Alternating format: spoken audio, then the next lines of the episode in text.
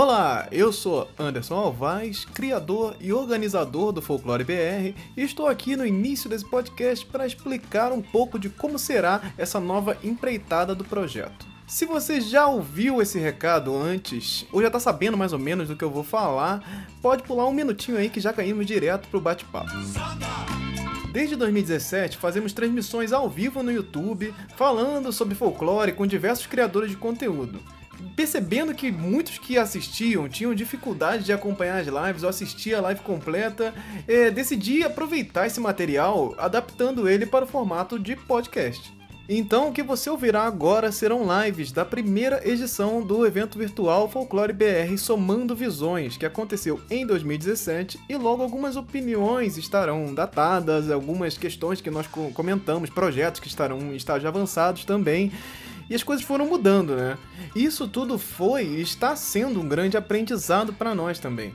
Espero que gostem do resultado dessa edição e sejam bem-vindos ao podcast do Folclore BR.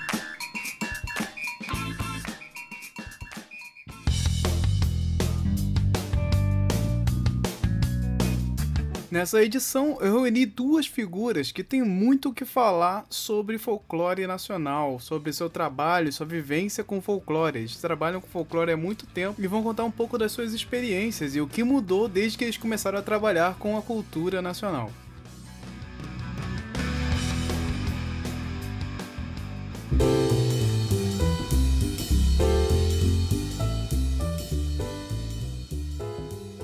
Meu nome é Egídio Trambaioli Neto. Eu tenho 58 anos, sou autor, escritor e editor de livros.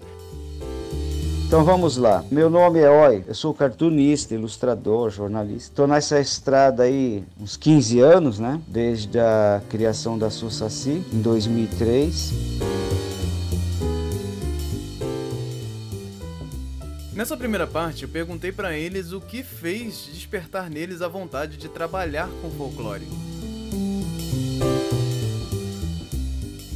O folclore sempre me fascinou, sempre é, despertou o interesse da minha parte em pesquisar, descobrir um pouco mais de nossa cultura, nossas características, é, as nossas misturas étnicas e o resultado de lendas, contos que cada povo que compôs essa nação é, acabou trazendo para cá. Inclusive os que estavam aqui já tinham sua própria cultura. Isso deu um balaio cultural muito legal que acabou gerando o que hoje nós temos aí como referências folclóricas.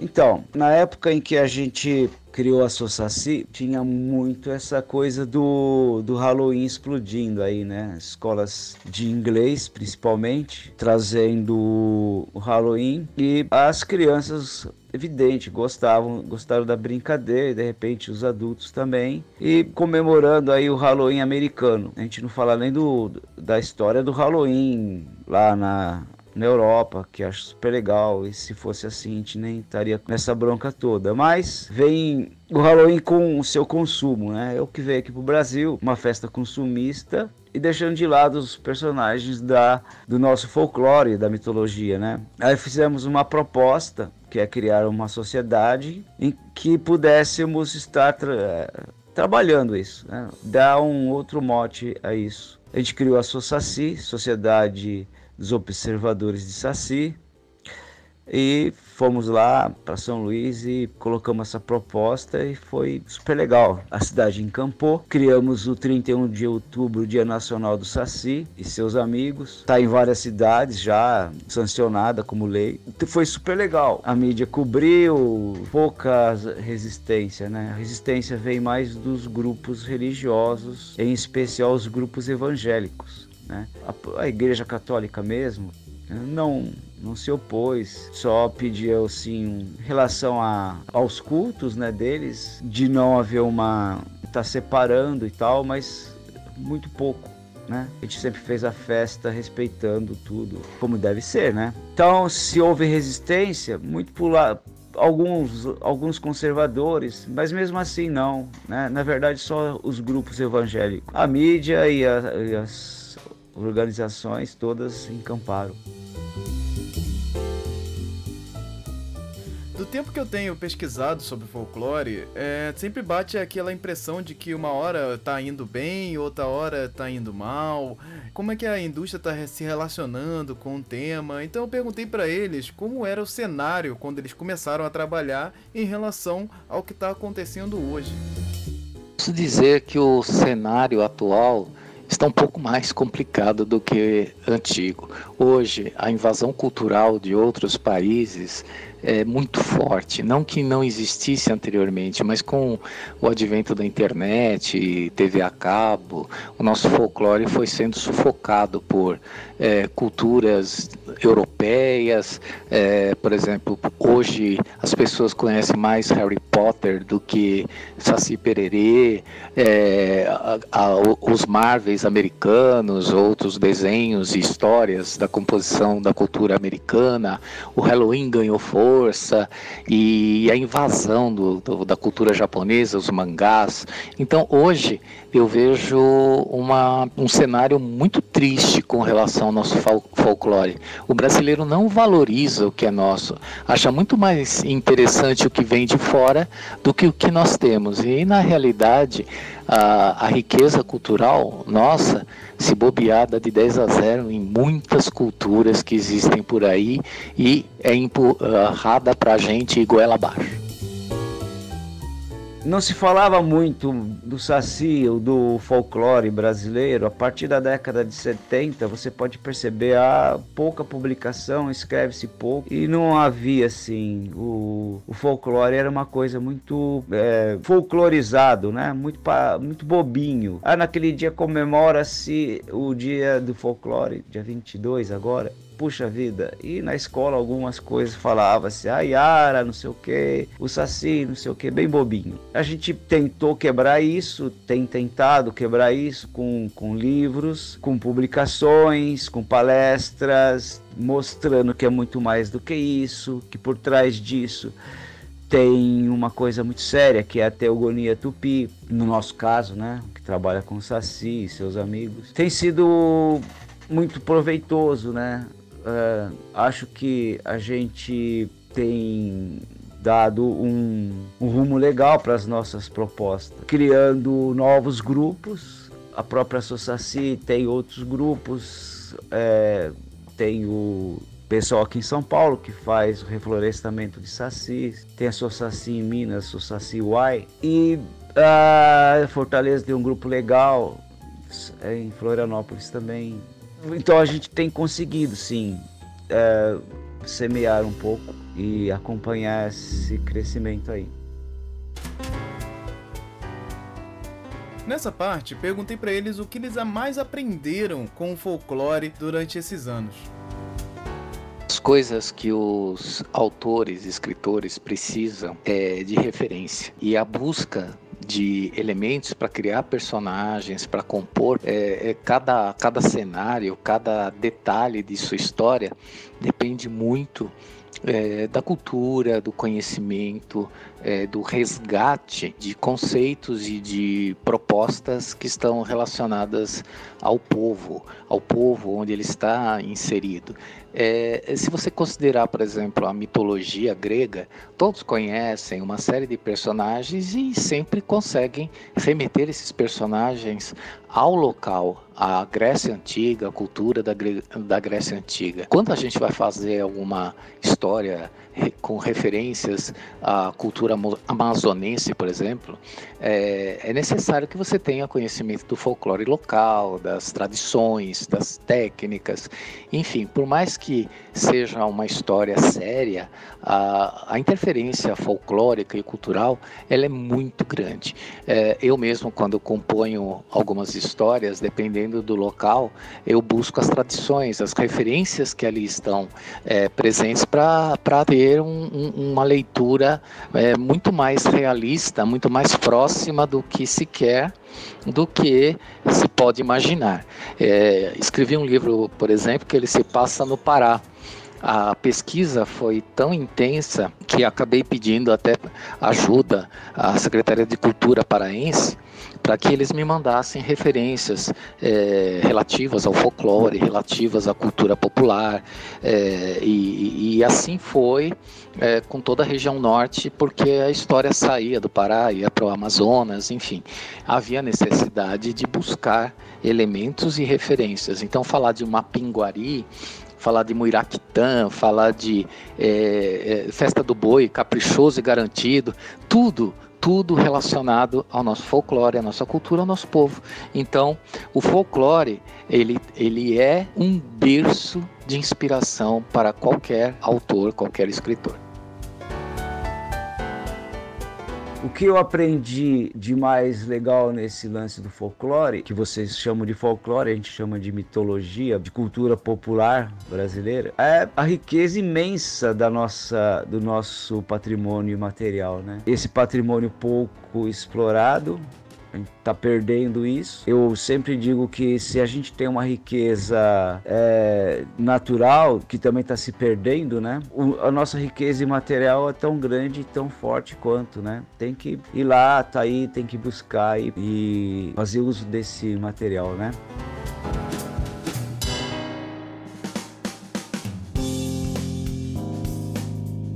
Sabemos que o folclore ele é mutante, ele vai se adaptando ao seu tempo, se adaptando às modernidades, mas existe futuro para o folclore?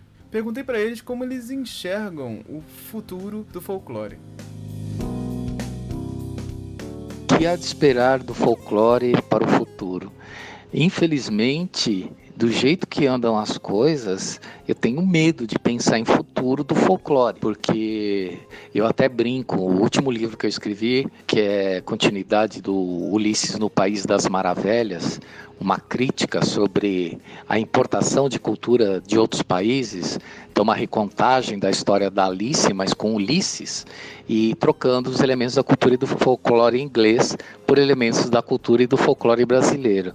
E no último livro, quando eu fui fazer as pesquisas para composição de personagem, é, para fazer todos os, os esquemas e as, uh, a trama da história, é, eu até brinquei, eu falei no, no enredo sobre sítio do Pikachu amarelo, ou seja, é, para brincar mesmo com a invasão dos mangás e animes em cima do, do, da nossa cultura, do nosso folclore. E um ponto interessante na, nessa obra é, foi que eu, essa crítica eu fiz com que os personagens, os sete sacis da história de Ulisses no País da, das Maravilhas, mais o rei dos sacis, é, acabassem se apaixonando é, pelas princesas dos contos de fadas. Então, para falar sobre o conflito e a interferência é, de tudo que se importa, que se traz de fora para a cultura brasileira. Então, o, o, Ulisses através do espelho, que é essa nova obra, ela está regada de elementos do nosso folclore que poucos conhecem, como pé de garrafa, é, sanguanel, quimbungo uh, e outros mais, uh, acabaram incorporando a, a nossa crítica né, a continuidade da crítica do primeiro livro em um aprofundamento bem maior nesse segundo livro, que é Ulisses através do espelho. E claro, é, sempre buscando aquela coisa de valorizar o que é nosso, mostrar que o nosso é muito mais divertido, é muito mais engraçado e muito mais rico, porque a nossa nação não, não é uma nação é, de uma única cultura, ela é pluricultural. Então, a, o crescimento e a, e a, interferência desses povos na criação de personagens folclóricos ao longo da história deu uma riqueza ímpar. E eu acho que é aí que está o nosso grande valor, o nosso grande trunfo. É, como eu enxergo o futuro do folclore? Bom, com a mesma preocupação que eu enxergo tudo que está acontecendo no país ah, hoje em dia, né? Não estou vendo com bons olhos, eh, não é possível alguém estar tá vendo com bons olhos a destruição da cultura, a destruição da tecnologia, do, da ciência, tá indo tudo pro buraco, um buraco aí muito profundo e vai demorar muito tempo para a gente reverter a situação. Não, não vai ser de um dia para outro que a gente vai reverter o que está acontecendo hoje em dia. Pode ser que a gente volte a consumir os enlatados aí, né? Uma vez que a gente não consegue publicar livros, uma vez que com dificuldade a gente vai estar tá, é, levando isso para um público maior, né?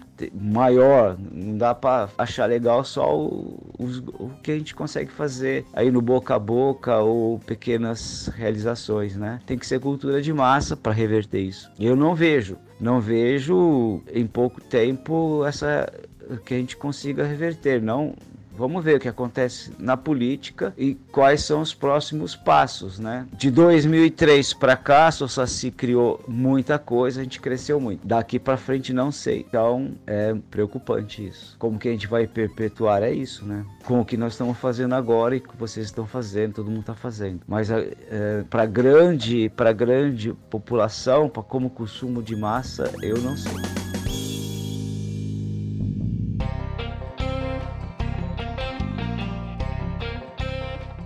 Última pergunta é uma pergunta meio difícil de responder. Qual é a lenda ou manifestação folclórica predileta? Bom, meu personagem favorito, meu personagem favorito são os sacis. Por uma causa bem simples, né? O espírito traquina, a diversão, o, o, o, o jeito despojado, a, as molecagens que são feitas. Então eu eu me identifico demais com esse personagem porque ele é a representação da alegria, da, da liberdade, o direito de, de não ser tão burocrático, tão seco, tão tradicional, tão chato, tão rançoso. O Saci é a representação de tudo quanto é molecagem. É o jeito de ser, é a infância, é o querer ser e querer se divertir. Então, o Saci, ele é sem dúvida meu personagem predileto. A gente escolheu o Saci como símbolo do nosso movimento de valorização da cultura brasileira e principalmente da cultura caipira, onde a gente está inserido. Aqui em São Paulo, a cultura caipira ainda é muito forte e a gente vê isso como um trabalho de resistência, né? A gente sabe que tudo mudou e que se a gente não faz alguma coisa acaba desaparecendo. Embora no interior os mitos ainda existam, né? É, as pessoas podem contar histórias do saci, do corpo seco, do curupira ou do anhangá sem o filtro da televisão e vai lá dizer para eles alguma coisa que isso não existe ou que isso aí é uma lenda ou uma fábula, eles ficam muito bravos realmente existe. Não podemos ficar pensando só da maneira que a gente pensa, ou do estudo, ou da elaboração, né? Tem que ver como cultura viva mesmo. Sabe qual é a minha lenda favorita? Eu também não sei, porque a gente trabalha diferente, assim, né? Ah, não vejo a coisa separada uma da outra, né? Tudo tá muito ligado. E lenda mesmo, assim. Lenda é negrinho do pastoreio, isso é lenda que a gente trabalha é, é outra coisa, é cultura mesmo, é religião deles, né, dos índios. Então a gente não pode ficar achando que isso aí é lenda, não. É muito mais profundo, né? E se for escolher um personagem, eu gosto muito do Jurupari. Acho pelo mistério, pela dificuldade de você entender o que é o Jurupari, porque ele é assim, né? E o respeito que a gente tem que ter por isso, né? Tá aí o meu personagem preferido, Jurupari, pelo que eu não entendo, pelo que eu não conheço.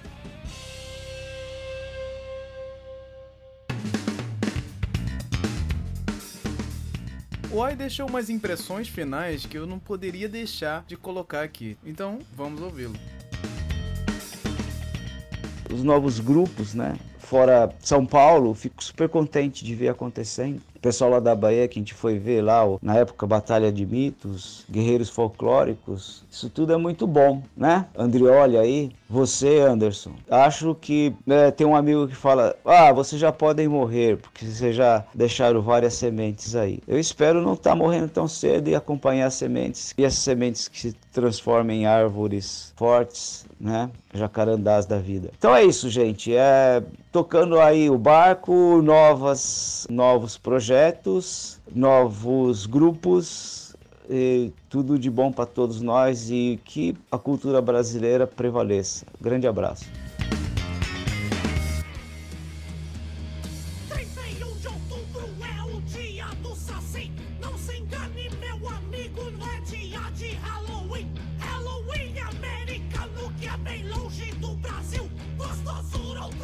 Muito obrigado por ter ouvido esse podcast. Os links para encontrar os trabalhos do Egídio e do Oi estão na descrição. Não deixe de seguir Folclore BR pelas redes sociais, Facebook, Instagram e tudo mais. Então, muito obrigado pela atenção de vocês e até uma próxima vez.